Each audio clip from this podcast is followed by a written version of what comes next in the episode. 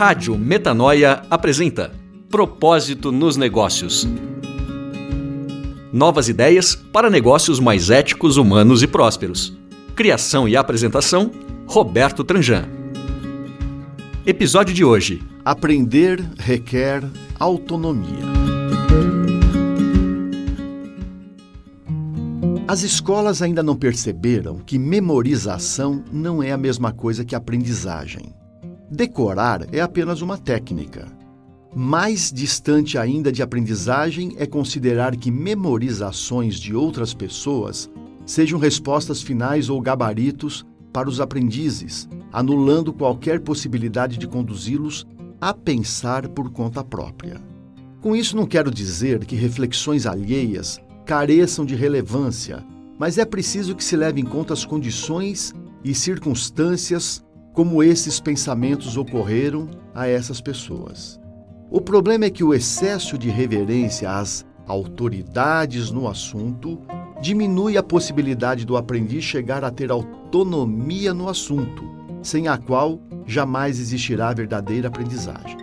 Recentemente, durante uma sessão educativa que eu conduzia, determinada participante usou uma imagem significativa para explicar o seu processo de aprendizado ela se sentia impelida a sair de um ponto A para um ponto B, mas, como acontece com o um elástico ao distender-se, retornava ao ponto inicial. Assim, mesmo diante de novos conhecimentos, ela sempre voltava à estaca zero. Gostei da interessante comparação que funciona como uma deixa para mostrar a diferença entre conhecimento e consciência. Conhecimento é tomar ciência de algo até então desconhecido.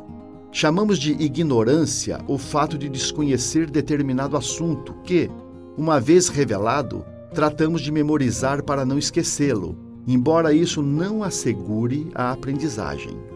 Infelizmente, a maioria das escolas se dedica a reproduzir matérias que sejam memorizadas pelos alunos para se submeterem a avaliações periódicas por meio de provas. Depois, livres e autônomos, eles regridem a seus pontos de origem. Não é de admirar que muitos estudantes estejam fartos e descontentes com tal modelo que os impede de aprender de verdade. O que assegura a aprendizagem é a expansão de consciência, que só assim jamais retornará ao seu ponto inicial. O efeito elástico só é evitado quando o aprendiz se reconhece como alguém capaz de expandir as próprias percepções e, portanto, de criar o seu próprio mundo. Ao atingir tal patamar com seu próprio discernimento, o aprendiz coloca luz sobre as suas ilusões, trocando miragens por imagens.